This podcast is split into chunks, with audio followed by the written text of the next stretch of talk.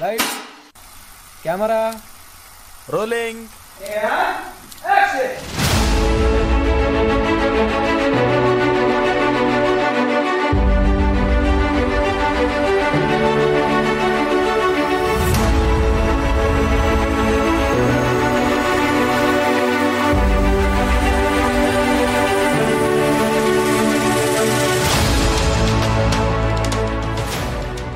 به پادکست دایرکتور خوش اومدید. من مرزی محمدزاده هستم و توی این پادکست همونطور که از اسمش میشه حد زد می‌خوام راجع به کارگردانای بزرگ و فیلم های مهم و سینماشون صحبت کنم. اگه اهل دیدن فیلم و به اصطلاح فیلم بازین خوشحال میشم کنارم باشین و نقد و نظراتتون رو به هم بگین تا کارم روز به روز بهتر بشه.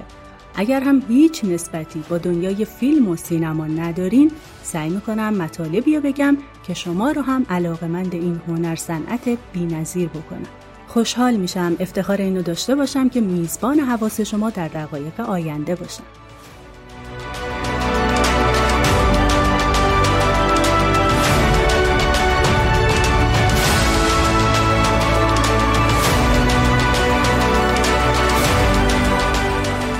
من عاشق ساختن فیلم هستم اما دوست ندارم در مورد آنها صحبت کنم.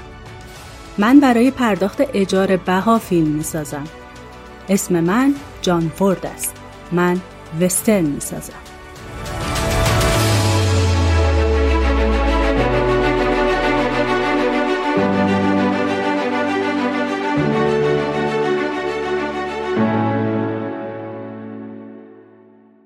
توی این قسمت برای اولین کارگردان سراغ یکی از اساطیر سینمای کلاسیک یعنی جان فورد رفتم و قراره که مختصری از زندگی، شخصیت، فیلم ها و جهان سینمای اون صحبت کنم. مسلما توی زمان کم و مجالی که این پادکست داره نمیشه به همه جوانب شخصیتی، زندگی و هنری یک فرد پرداخت. اما تلاشمو می‌کنم که یه دید کلی بهتون بدم که بعد از شنیدن این پادکست آثار این کارگردان رو با نگاه متفاوتی ببینید.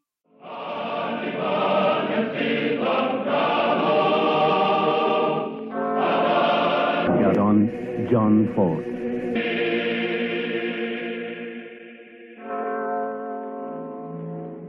جان فورد که اسم اصلیش شان آلویسیس اوفینی بود در سال 1895 میلادی و در واقع همون سال تولد سینما که در قسمت قبل مفصل دربارش صحبت کردم در کیپ الیزابت شهرستان مین از آمریکا به دنیا اومد. والدینش جان آگوستین اوفینی و باربارا کورن از مهاجرای ایرلندی بودند که در سال 1872 وارد ایالات متحده شدند. این خانواده در مجموع 11 تا بچه داشتن که فقط 6 تاشون تا بزرگسالی زندگی کردند. جان دهمین بچه خانواده بود و بین دختر و پسری متولد شد که هر دوشون در نوزادی فوت کردند. این خانواده یه خانواده typical ایرلندی آمریکایی بودن که مثل همه آمریکا درگیر مشروب و سیاست بودن. جان تا دبیرستان توی پورتلند بود و بعد در سال 1914 به هالیوود رفت تا دستیار تهیه برادر بزرگترش فرانسیس باشه. فرانسیس به عنوان کارگردان قراردادی با کمپانی یونیورسال کار می‌کرد. جان با اسم مستعار جک فورد توی فیلم های برادرش و چند فیلم دیگه به عنوان بازیگر هم ظاهر شد و بعد در سال 1917 به استخدام کمپانی یونیورسال در اومد و تا سال 1921 با این شرکت همکاری کرد. اون توی این مدت 25 فیلم با شرکت ستاره قدیمی سینمای صامت هری کری ساخت که فقط یکیش باقی مونده به اسم شلیک مستقیم. جک فورد در سال 1922 رفت به کمپانی فاکس و اسمش رو به جان فورد تغییر داد. در سال 1924 با ساخت فیلم اسب آهنین به عنوان یک کارگردان صاحب سبک در ژانر وسترن معرفی شد. کمپانی فاکس قرن بیستم در ناطق شدن سینما سهم زیادی داشت و فورد هم اولین فیلم ناطقش رو توی این کمپانی ساخت. جان فورد از سال 1917 تا 1970 بیش از 135 فیلم ساخت که اغلبشون از نظر تجاری موفق و همینطور مخاطب پسند بودند. اون در سال 1920 با مری مکبراید اسمیت فورد ازدواج کرد و حاصل این ازدواج 53 ساله دو فرزند به اسمهای پاتریک و باربارا بودند. جان فورد در سال 1973 و در 79 سالگی بر اثر سرطان معده درگذشت.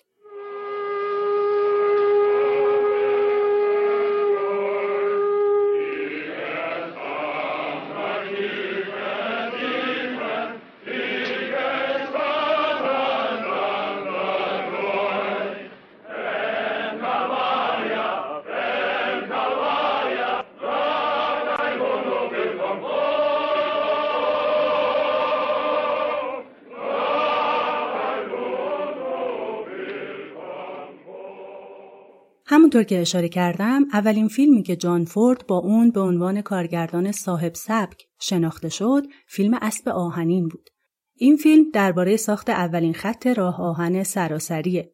دو کمپانی بزرگ یونیون پاسیفیک و سنترال پاسیفیک سر چیدن ریل برای اولین راه آهن قاره‌ای با هم رقابت دارند. در بین داستان دیو براندون که جورج اوبرایان نقشش رو بازی می‌کنه در حالی که دنبال قاتل پدرشه به یه دختر به اسم میریام که فرزند یکی از رؤسای راه دل میبنده. ادامه ماجرا رو خودتون ببینین که لذت بیشتری براتون داشته باشه.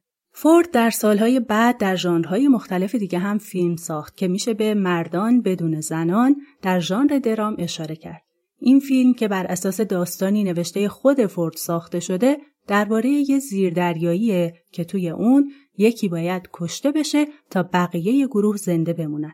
اما فیلمی که باعث شد فورد از طرف منتقدین تحسین بشه و به عنوان یکی از چهره های شاخص سینما شناخته بشه فیلم خبرچین بود که در سال 1935 اونو ساخت.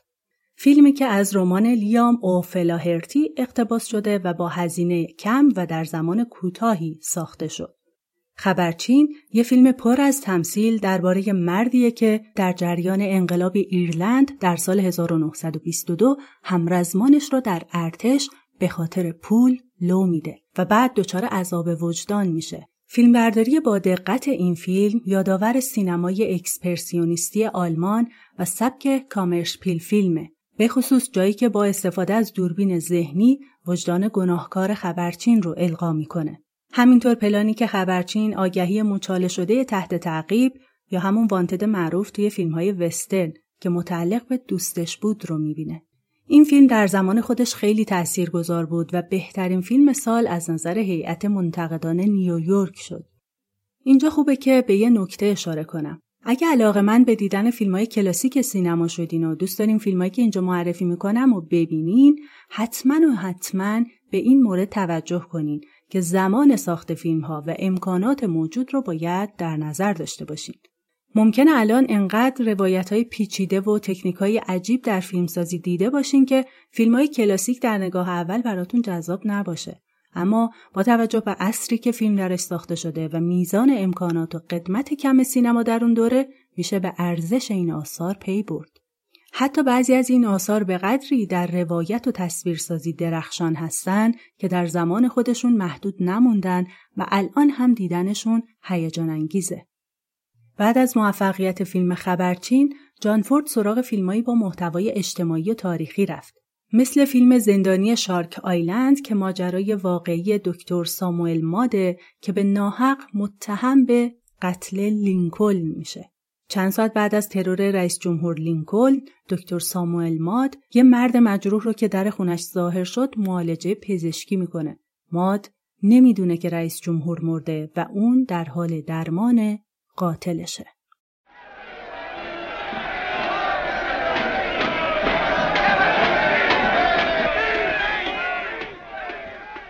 My friends, you want a speech, but I cannot make one at this time. I must have opportunity to think. Undue importance might be given to what I said. However, there is one thing I will do. You have a band with you. There's one piece of music I've always liked. Heretofore, it hasn't seemed the proper thing to use it in the North. But now, by virtue of my prerogative as President and uh, Commander in Chief of the Army and Navy, I declare it contraband of war and our lawful prize. I ask the band to play Dixie.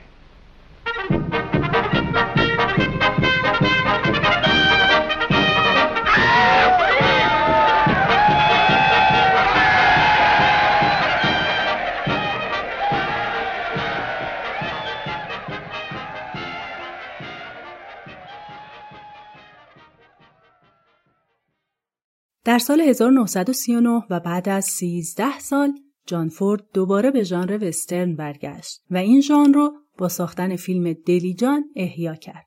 طوری که تا 20 سال بعد از اون وسترن محبوب ترین ژانر در سینما شد. دلیجان داستان سفر گروهی از افراد با سطح اجتماعی مختلفه. یه دادم برای رسیدن به اهداف مختلف به طور موقت و به اجبار باید زمان مشخصی رو کنار هم بگذرونند که اگه این اجبار نبود شاید هیچ وقت این تیپ افراد کنار هم جمع نمی شدن. دکتر بون دائم الخم رو دالاس روسپی می‌خوان جایی برن که بهشون اجازه اقامت بدن. لوسی مالوری زن حامله که خیلی هم پر است و شاید هرگز تصور نمی‌کرد به این جمع به خصوص به دکتر الکلی احتیاج پیدا کنه. لوسی قصد داره پیش شوهرش در سوار نظام بره. آقای پیکاک فروشنده مشروبات الکلیه و تصمیم داره به همسرش ملحق بشه.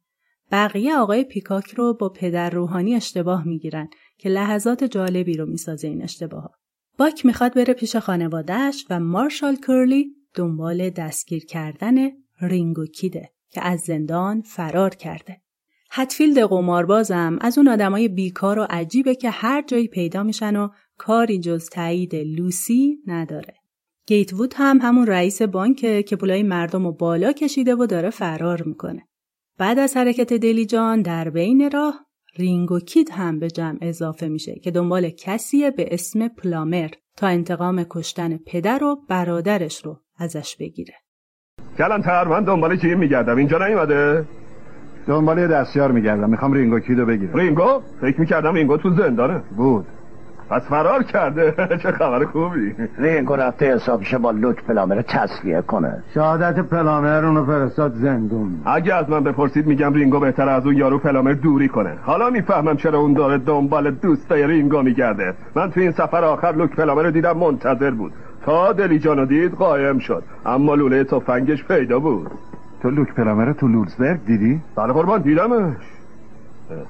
شما یکی دو هوای شهر رو داشته باشید من با واک میرم لوتزبرگ من میشم محافظ مسلحه دلیجانت باش. کی می‌خوام یاد بگیرم دهن گندم و بسته نگه دارم. برخلاف فیلم های دهه های گذشته که شخصیت ها یا منفی بودن یا مثبت در دلیجان جان فورد سعی کرده این ذهنیت رو تغییر بده. آدما گاهی روی منفی خودشونو نشون میدن و به فکر منافع خودشونن گاهی هم وجه انسانی و روی مثبتشون رو می‌بینیم. توی این فیلم دلیجان در یک پس زمینه برهوت حرکت می‌کنه که در مانومنت ولی در آریزونا گرفته شده و لوکیشن مورد علاقه فورد بوده و بارها از اونجا استفاده کرده. این برهوت ترسناک نمادی از تنهایی فرد در یک محیط دور افتاده رو ترسیم می‌کنه. فیلم دلیجان هم جوایز زیادی گرفت و جان وین رو که نقش رینگو کید رو بازی می‌کرد تبدیل به یه ستاره کرد. بازیگری که جان فورد توی 24 فیلم باهاش همکاری داشت. اولین فیلم رنگی جان فورد در همین سال 1939 اکران شد که اسمش تبلهای ماهاک بود. صحنه های این فیلم در لوکیشن واقعی و جنگل های واستچمانتین در یوتا فیلم برداری شده. این فیلم ایالت نیویورک رو در دوران انقلاب آمریکا با مهارت خیره کننده ای به تصویر می‌کشه. جانفورد در سال 1940 فیلم دیگه ای ساخت که اونو وارد دوران شکوفایی خلاقه خودش کرد. فیلم خوشه های خشم که اقتباسی از رومانی با همین اسم از جان استاینبک. این فیلم مهمترین فیلم هالیوود درباره رکود اقتصادی آمریکاست. فیلم داستان یک خانواده کشاورز و بدون زمینه که در دوره رکود به کالیفرنیا مهاجرت می‌کنند. خوشه های خشم هم با اینکه خود فورد چندان علاقه ای بهش نداشت بسیار از طرف منتقدین مورد توجه قرار گرفت. جان فورد قبل از جنگ جهانی دوم در سال 1941 فیلمی ساخت با عنوان چه سرسبز بود دره من که بر اساس رومانی با همین اسم بود از ریچارد لیولین. این فیلم درباره زوال یک خانواده معدندار ولشی و جامعه کوچیکیه که توی اون زندگی می‌کنن. شاید جالب باشه براتون که بدونین برای ساخت این فیلم یک دهکده ولشی رو با دقت تمام در محوطه استودیوی فاکس بازسازی کرده بودن. البته باز هم سال ساخت این فیلم رو باید در نظر بگیریم که خب برای اون موقع خیلی حرکت بزرگی بود. این فیلم هم خیلی مورد توجه قرار گرفت و جایزه های زیادی رو دریافت کرد و بهترین فیلم اون سال شد. همونطور که پدرت لامپاشو تمیز نگه میداره که خوب نور بده و هم روح تو پاکیزه چطوری قربان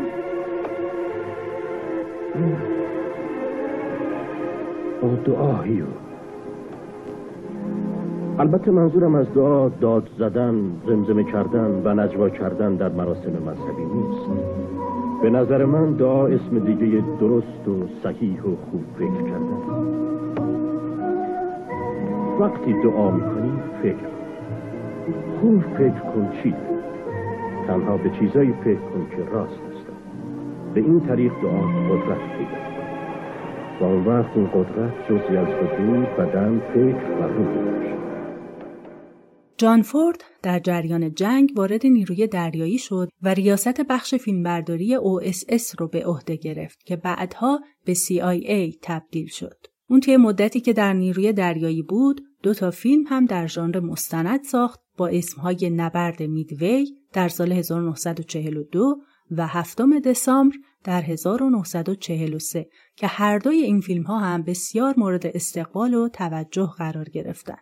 بعد از جنگ هم چند تا فیلم دیگه ساخت که از بینشون میشه به یکی از زیباترین وسترن های حماسی به اسم کلمنتاین عزیزم اشاره کرد.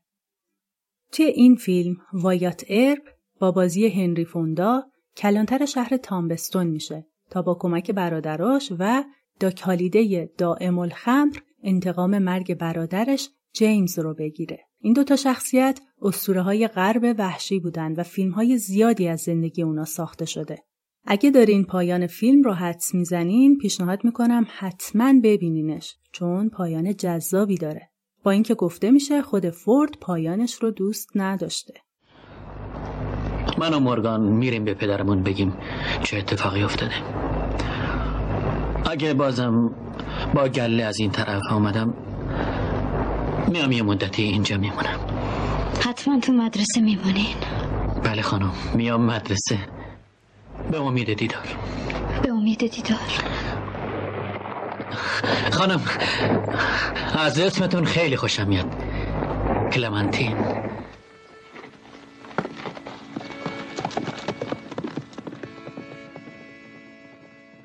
این فیلم از نظر بسری جزو شاعرانه ترین آثار فورد به شمار میره. توی این فیلم فورد به شخصیتهاش هویت نمادین داد. نه تنها به وسیله حرفشون مثل دلیجان یا شرایطشون مثل چه سرسبز بود دره من بلکه از طریق رفتار و دیدگاه های متغیرشون رفتار بدوی و ضد اجتماعی وایات ارپ در ورود به شهر تامستون از جمله این خصوصیات هستند که در مقابل کلمنتاین با برخوردهای لطیف و متمدنانه قرار می‌گیره و تضاد تمدن و بدویت رو به تصویر می‌کشه.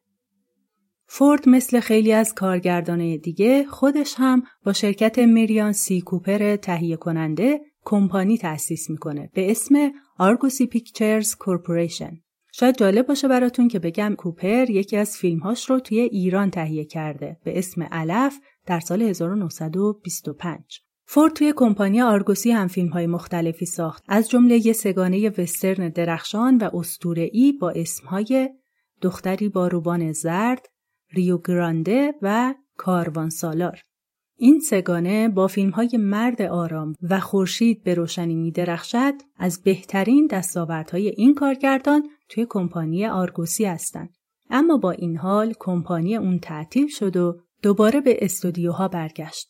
در سال 1956 فیلم جستجوگران یا جویندگان رو برای کمپانی برادران وارنر ساخت که به عنوان یکی از بزرگترین وسترنهای تاریخ سینما شناخته میشه. این فیلم از اون دسته فیلم هاست که مناسبات کهنه ژانر خودشون رو تبدیل به عناصری بدی و خلاقانه کردند. جویندگان شکل جدیدی از وسترن رو پایه گذاری می‌کنه که بعدها در وسترن های تغزلی سامپکینپا به اوج خودش می‌رسه. برای اولین بارها در جویندگان نه تنها با قهرمان احساس نزدیکی نمی کنیم که ازش بدمون میاد. بدرفتار، تندخو و خشنه و بابت اعمالش توضیحی نمیده. از طرف دیگه فیلم یه حق حداقلی برای سرخ پستا به جا می‌ذاره. یکی از خصوصیات فیلم های وسترن برخورد نجات پرستانه با سرخ پوستاست که همیشه به شکل وحشی های مهاجم معرفی می شدن. در جویندگان این سرخ پوست یک انسان، یک آدم با احساسات و عواطف انسانی و دارای حق زندگی شناخته میشه. داستان راجع به ایتن ادواردز با بازی جان وین یک کهنه سرباز جنگ داخلی آمریکاست. اون که خانواده ای نداره بعد از سالها به خونه برادرش برمیگرده. چند روز بعد اعضای خانواده برادرش در حمله سرخپوستا کشته میشن و برادرزادش دبی دزدیده میشه. ایتن تصمیم می‌گیره دنبال برادرزادش بره و پیداش کنه. توی این راه مارتی پاولی با بازی جفری هانتر برادرزاده ناتنیش به کمکش میاد. این پسر دورگست و نیمه سرخپوسته و در واقع به فرزند خوندگی گرفته شده. ایتن رابطه خوبی با مارتی نداره.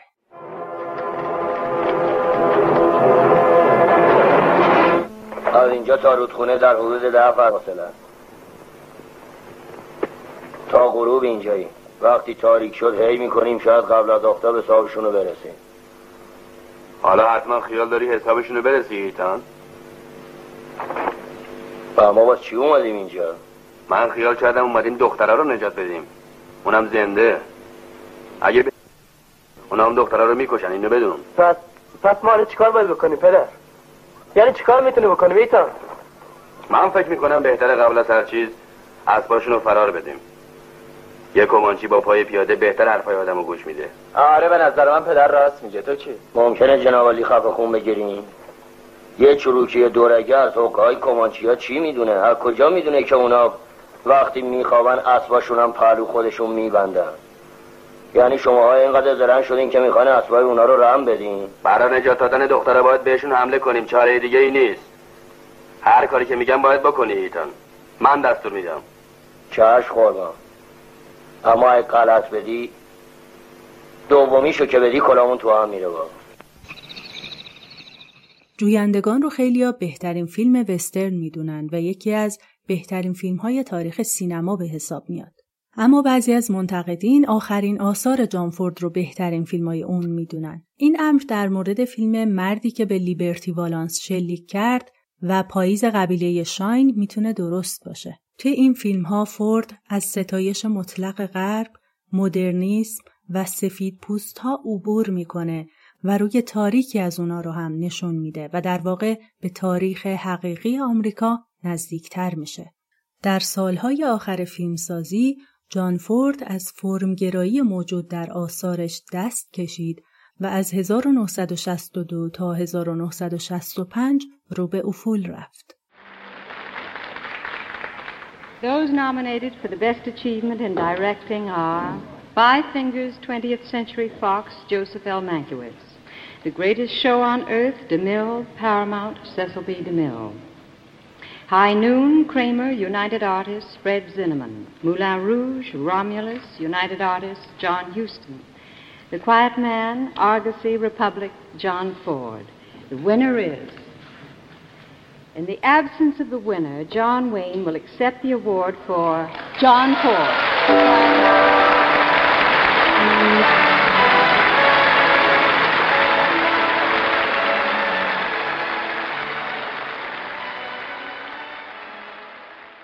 جان فورد پنج بار نامزد جایزه اسکار برای بهترین کارگردانی شد که چهار بارش رو دریافت کرد. رکوردی که هنوز پاورجاست. اون این اسکارها رو برای فیلم های خبرچین، خوشه های خشم، چه سرسبز بود دره من و مرد آرام دریافت کرد. برای فیلم دلیجان هم نامزد دریافت جایزه کارگردانی شد.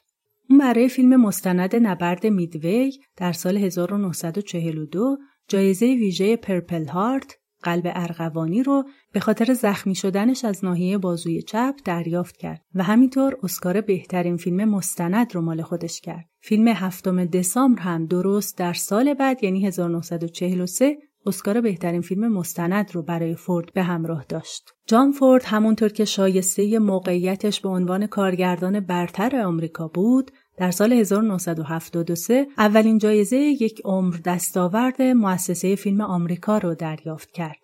رئیس جمهور ریچارد نیکسون توی این مراسم شرکت کرد و مدال آزادی ریاست جمهوری رو که بالاترین جایزه غیر نظامی در ایالات متحده است به فورد اهدا کرد.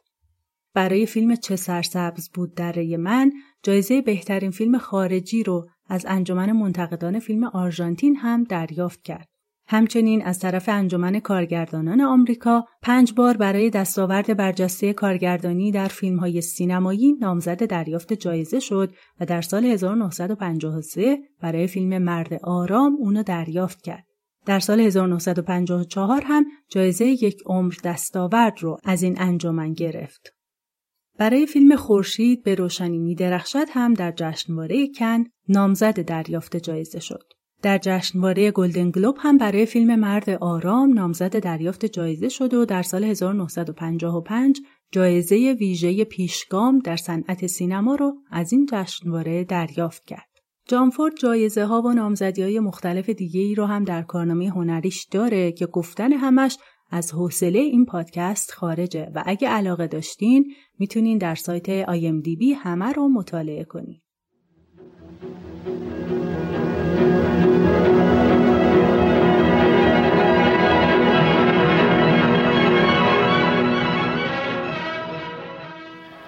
Tonight, the first time the chief executive of our nation has honored a public motion picture event with his presence. This is a night long to be remembered. Certainly will be by me. Thank you, Mr. President.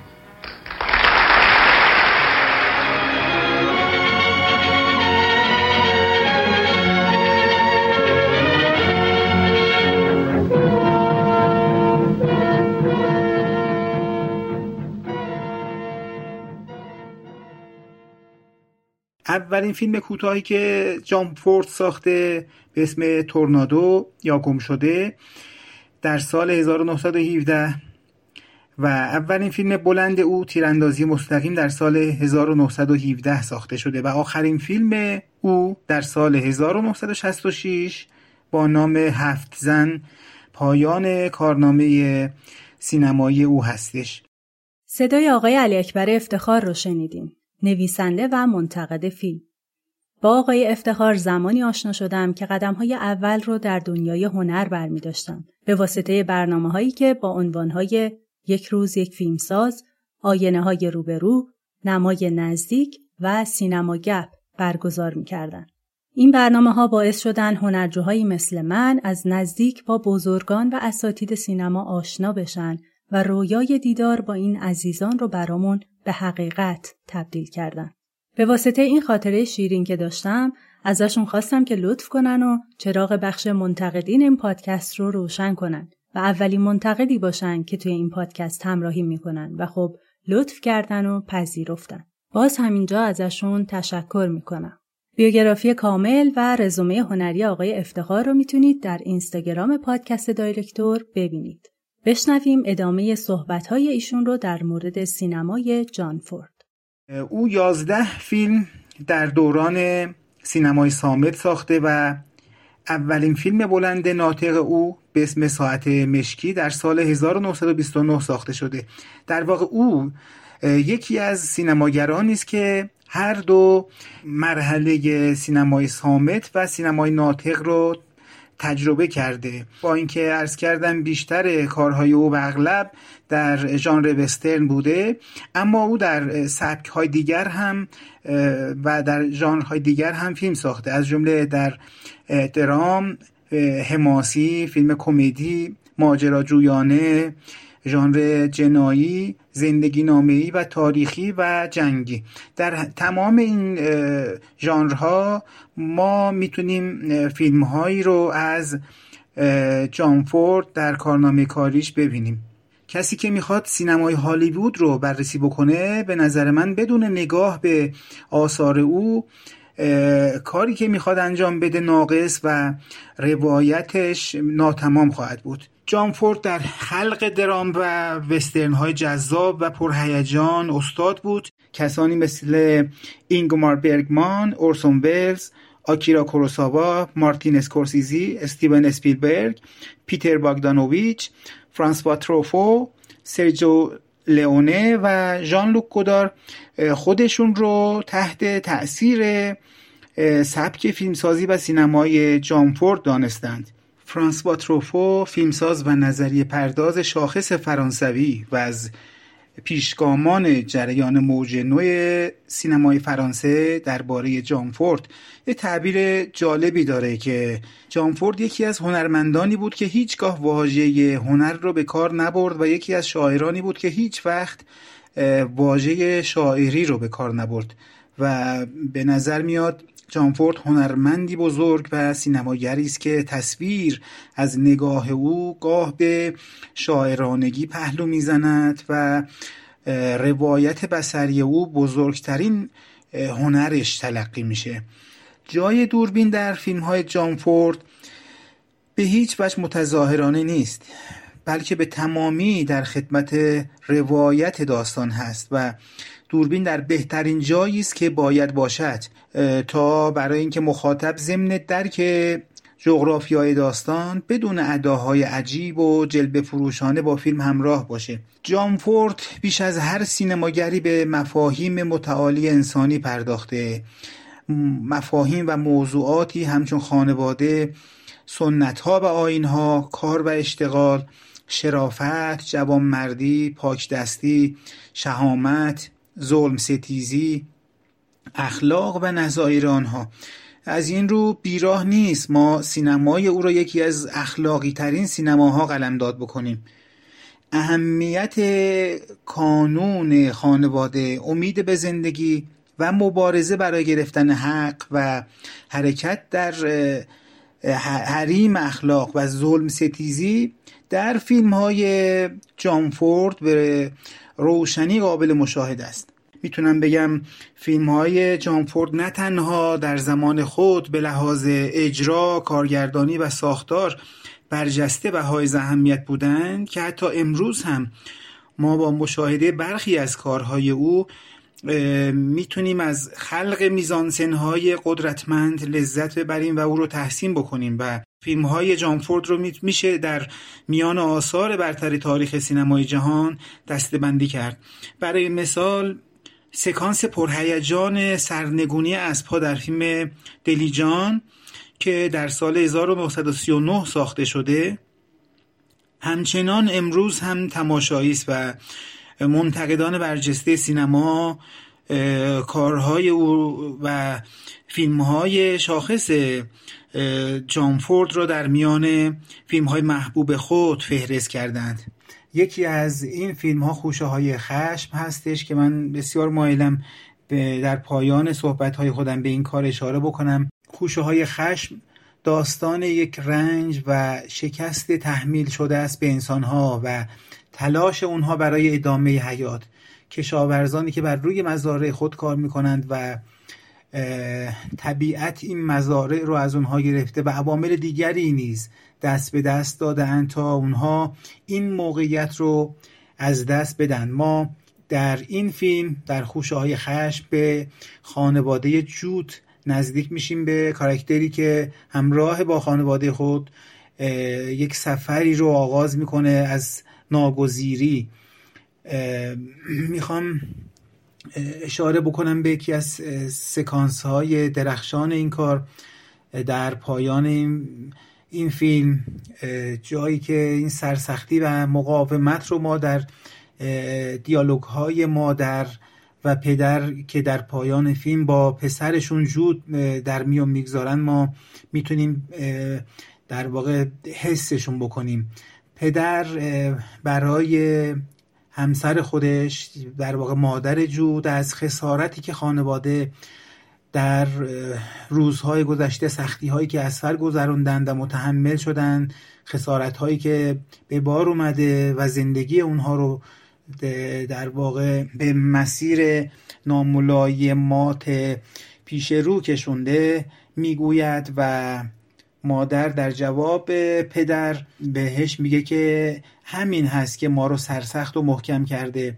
ثروتمندان میان و میرند و نسلی ازشون باقی نمیمونه. اما ما همینطور میایم و میایم ما آدمهایی هستیم که در چرخه حیات باقی میمونن. نمی‌تونن شکستمون بدن و ما تا ابد ادامه میدیم چون ما مردم واقعی هستیم. Rich fellas come up and die and Their kids ain't no good and they die out, but we keep a comin'. We're the people that live. They can't wipe us out, they can't lick us. We'll go on forever, Pa, 'cause we're the people.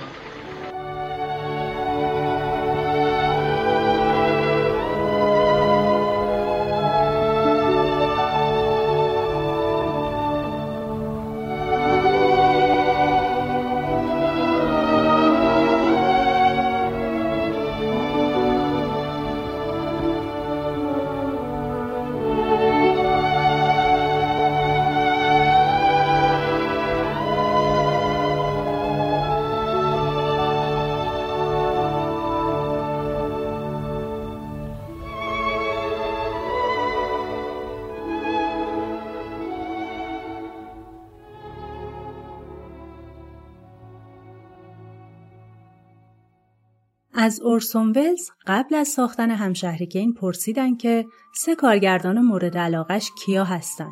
اونم در جواب گفت جان فورد، جان فورد و جان فورد. ولز توی یه خاطره ای تعریف کرده که 35 بار فیلم دلیجان رو دیده. نکته جالبم اینه که فیلم همشهری کین ولز و چه سرسبز بود در من از فورد در اسکار با هم رقابت داشتن و فیلم جان فورد تونست در پنج مورد جایزه بهترین رو دریافت کنه. از جمله جایزه بهترین کارگردانی، بهترین فیلم، بهترین بازیگر نقش مکمل مرد و بهترین فیلمبرداری سیاه و سفید. ژان لوک گودار وقتی که روزنامه نگار جوانی بود از فورد پرسید چی تو رو به هالیوود آورد؟ فکر می‌کنیم فورد چه جوابی داده باشه؟ جواب فورد این بود. یک قطار.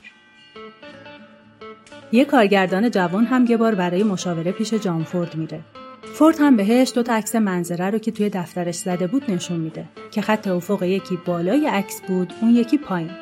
فورد میگه وقتی فهمیدی چرا افق بالای کادر یا پایین قابه اون موقع کارگردان شدی و اونو از دفترش بیرون میندازه. این کارگردان جوان کسی نبود جز استیون اسپیلبرگ. اسپیلبرگ این صحنه رو توی فیلم خانواده فابلزمن که در سال 2022 ساخت به تصویر کشید. نقش جان فورد رو هم دیوید لینچ یکی دیگه از کارگردانه مطرح سینما بازی کرد. توی قسمت قبل به فیلم تولد یک ملت گریفیس اشاره کردیم و گفتیم اولین فیلم پرفروش سینمای آمریکا بود. جالبه که بدونین جان فورد توی این فیلم به عنوان یکی از اعضای کوکلوکس کلان بازی کرده. گفته میشه در دهه 1930 که در فاکس قرن بیستم کار می‌کرد فورد متأهل با کاترین هپبورن جوون که خودش برنده رکورد چهار جایزه اسکار در رده خودش یعنی بهترین بازیگر زن بود روابط عاشقانه داشت. اینم یه قسمت برای علاقمندان رنگ زرد. به ندرت پیش می اومد فورد صحنه یا بیشتر از دوبار برداشت کنه.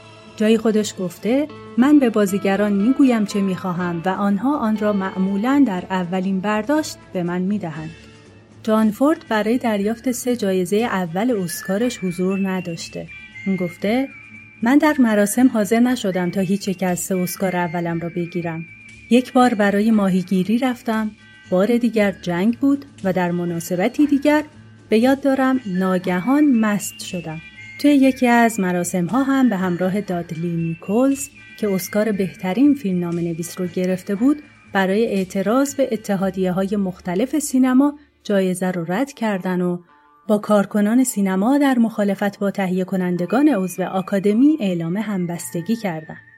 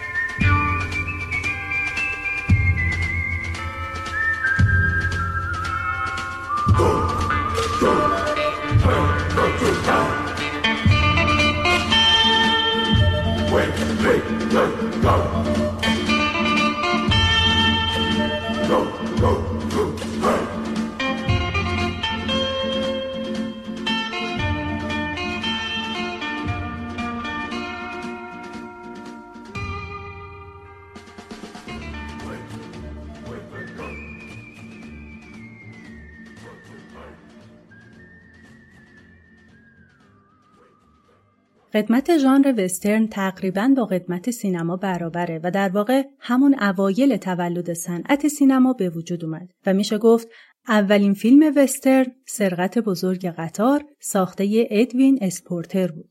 به طور کلی در ژانر وسترن داستانهایی از غرب وحشی در نیمه دوم قرن 19 میلادی روایت میشه. معمولا توی این فیلم ها یک کابوی مجرد هست که در طول مبارزه با افراد شرور عاشق دختری میشه و این عشق معمولا دو طرف است که در اغلب موارد هم سرانجام خوشی داره. از های مهم این ژانر میشه به شهرهای کوچیک مرزی، مزاره، مشروب فروشی و راه آهن به عنوان نماد مدرنیته اشاره کرد. ژانر وسترن رو آمریکایی ترین ژانر سینما می‌دونن چون تمامی ویژگی ها و علمان های اون از تاریخ آمریکا گرفته شده. هرچند که بعدا در ایتالیا هم این ژانر ساخته شد و به وسترن اسپاگتی معروف شد. پیرنگ های استفاده شده توی این ژانر معمولا مواردی مثل شرف، انتقام، دفاع از بیگناه، میهن پرستی و دزدی هستند. استفاده از لوکیشن های خارجی و طبیعی برای سکانس های تعقیب و گریز، دوئل و سرقت و پلان های لانگشات یا عمومی پستری با عمق میدان و نماهای کلوزاپ از صورت قهرمان های داستان حین دوئل از ویژگی های تصویری این ژانره. اما علاوه بر حضور این علمان ها در سینمای فورد، مواردی وجود داشتند که فیلم های اون رو متفاوتتر و غنیتر کردند.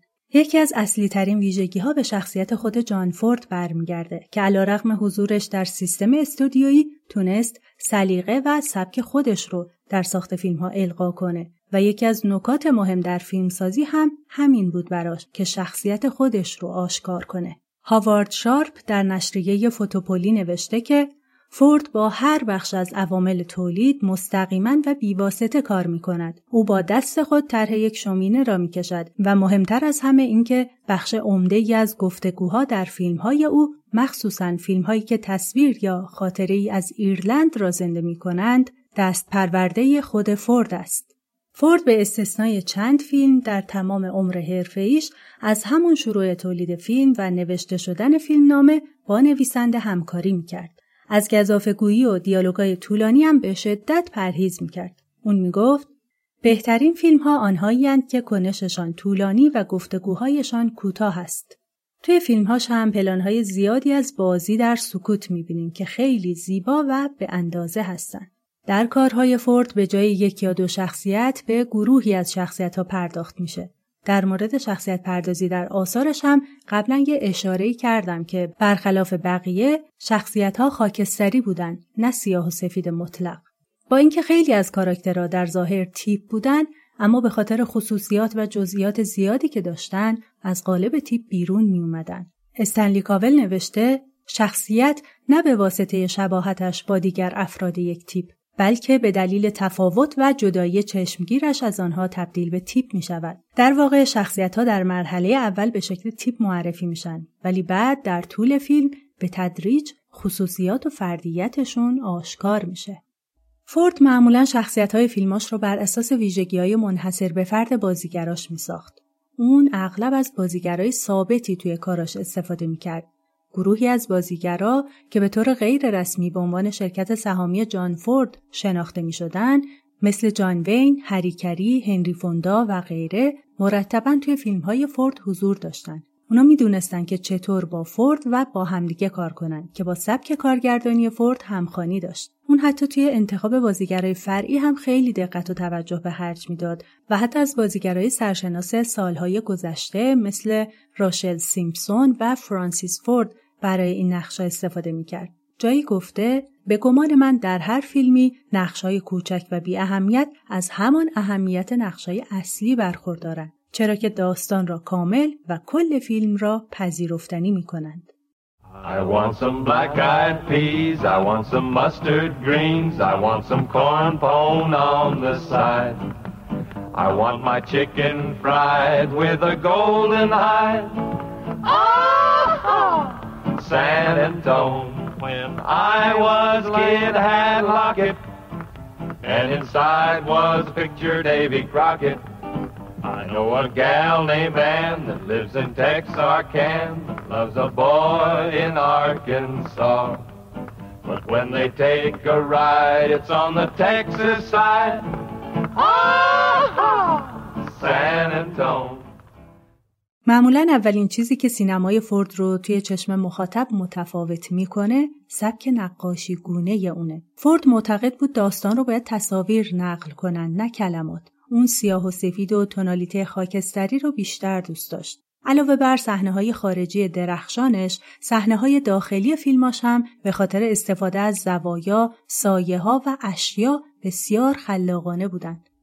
برخلاف اینکه فورد به پلانهای طولانی، حرکت کم دوربین و تدوین نامرئی شهرت پیدا کرده بود، در واقع اندازه پلانهای اون حدوداً ده ثانیه و کمتره که خیلی وقتا کوتاه یا مناسب شمرده میشن و تقریبا از هر چهار پلانش یه پلان حرکتی داره و در واقع زمانی از حرکت برای دوربین استفاده می‌کرد که دلیلی براش داشته باشه. تدوین و برش های فیلم با ظرافت خاصی انجام میشه و جلب توجه نمی‌کنه. دوربینش همیشه عینیه و به ندرت پیش میاد از دوربین ذهنی یا زاویه دید شخصیت استفاده کنه.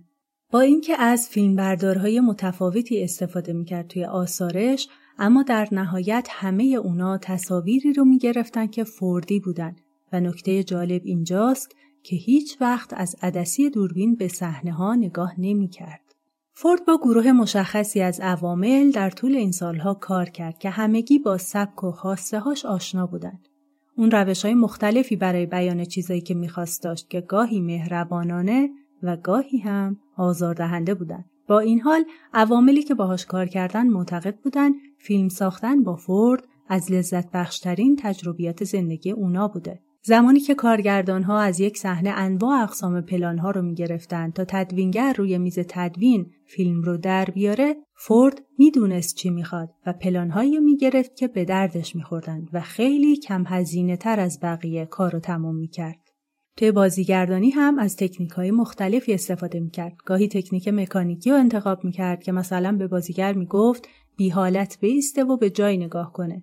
یا از سوال و جواب با بازیگر استفاده می‌کرد. اینکه ازش سوال بپرسه و اون جواب بده. گاهی هم از تداعی شخصی و درونی که بخشی از شیوه متودکتینگه هیچ وقت هم اجازه نمی‌داد بازیگرا پلانایی که گرفته بودن رو ببینن و حتی نمیذاشت تا قبل از شروع کار از نقش و سرنوشت داستان با خبر بشن. در زمینه موسیقی هم به گفته ریچارد هیگمن آهنگساز فورد از قبل می‌دونست چه موسیقی رو برای کجا می‌خواد.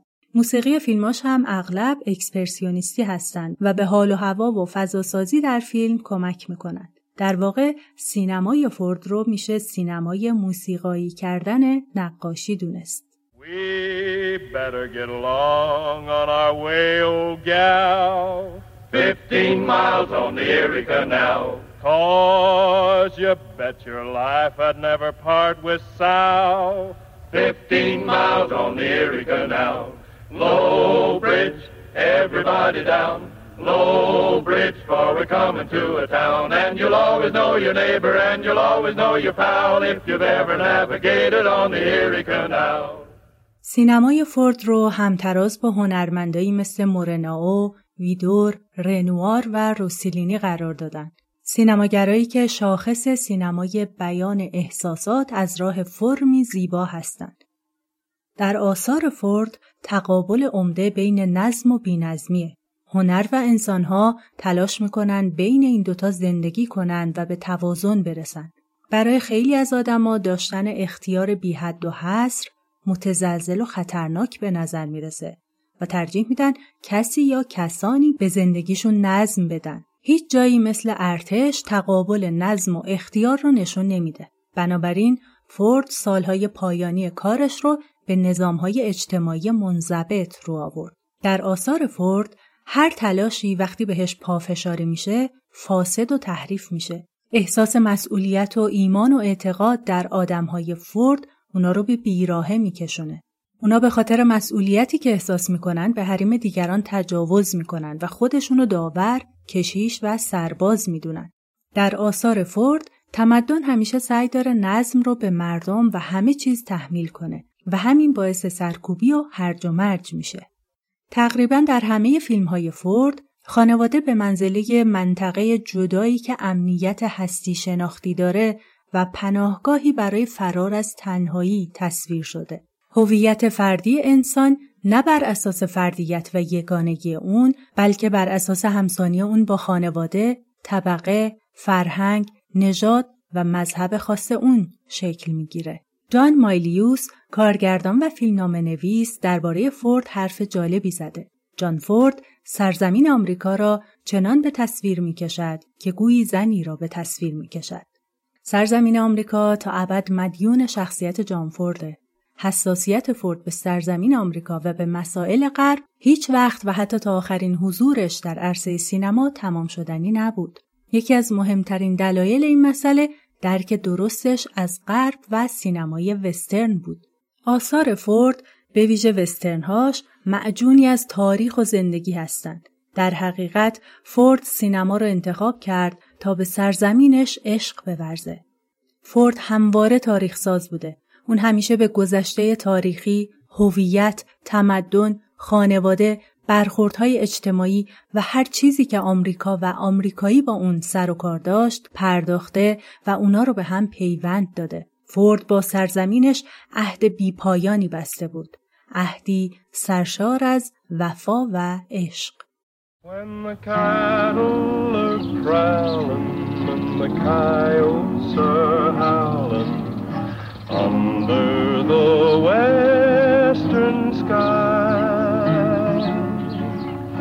Cowboy is singing, his spurs are a jingling as down the trail he rides.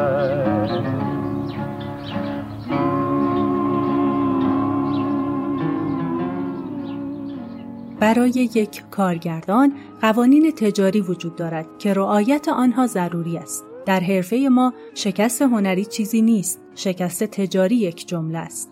راز این است که فیلم هایی بسازید که عموم مردم را خوشنود کنند و همچنین به کارگردان اجازه دهند شخصیت خود را آشکار کنند. هر کسی می تواند یک فیلم را پس از دانستن اصول اولیه کارگردانی کند. کارگردانی یک راز نیست، یک هنر نیست. نکته اصلی در مورد کارگردانی این است: از دید مردم فیلم بگیرید. هیچ یک از ما فکر نمی کردیم در حال حاضر چیزی جز سرگرمی بسازیم. فقط ارنست لوبیچ می دانست که ما هنر می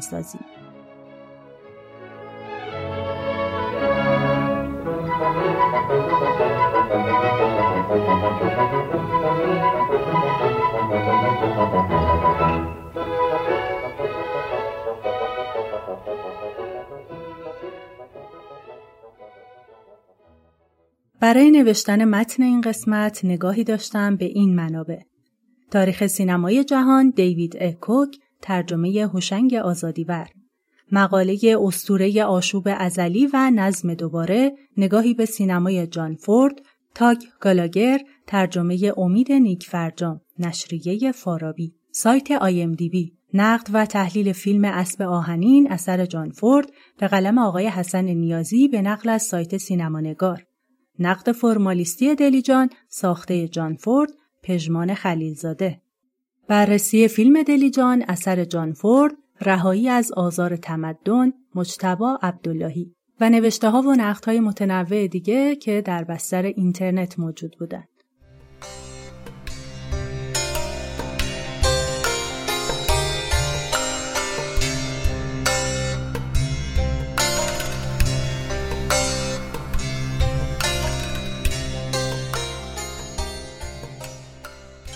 این قسمت رو تقدیم می کنم به کارگردان بزرگ سینمای ایران داریوش مهرجویی که در این روزهایی که متن اپیزود رو تهیه می کردم به طرز ظالمانه و دردناکی به همراه همسرش وحیده محمدی فر که نویسنده فیلمنامه بودن کشته شدن. حتما که در آینده اپیزودی رو مختص ایشون خواهم داشت اما اینجا فعلا به همین بسنده می کنم که خدا نگهدار مهمان مامان صاحب درخت گلابی پدر بانو، پری، لیلا، سارا و هامون. نارنجی پوش خوشتی به مشتسن و گاوش سلام برسون و بگو همه اجاره نشین ها صاحب خونه زندگی شدن. حتی علی سنتوری.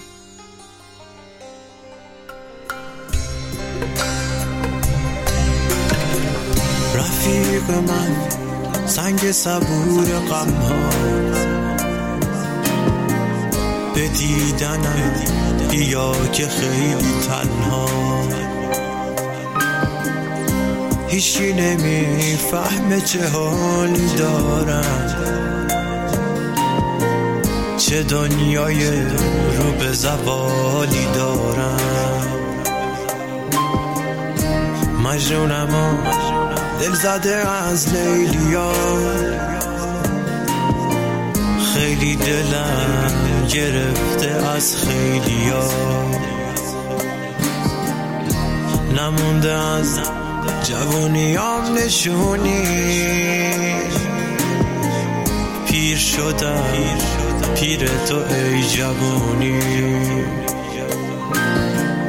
پیر شدم پیر تو ای جوونی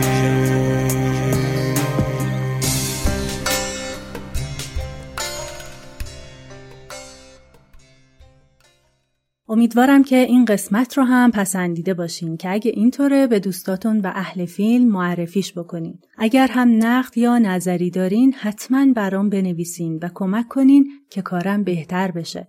باز هم میگم قطعا نمیشه در مجال اندک کارنامه هنری یک عمر هنرمند رو بررسی کرد و صرفا اینجا یه دریچه برای آشنایی و امیدوارم اگه تونستم علاقه مندتون کنم خودتون آثارشون رو ببینین و مطالب و نقدهای بیشتر رو مطالعه کنین.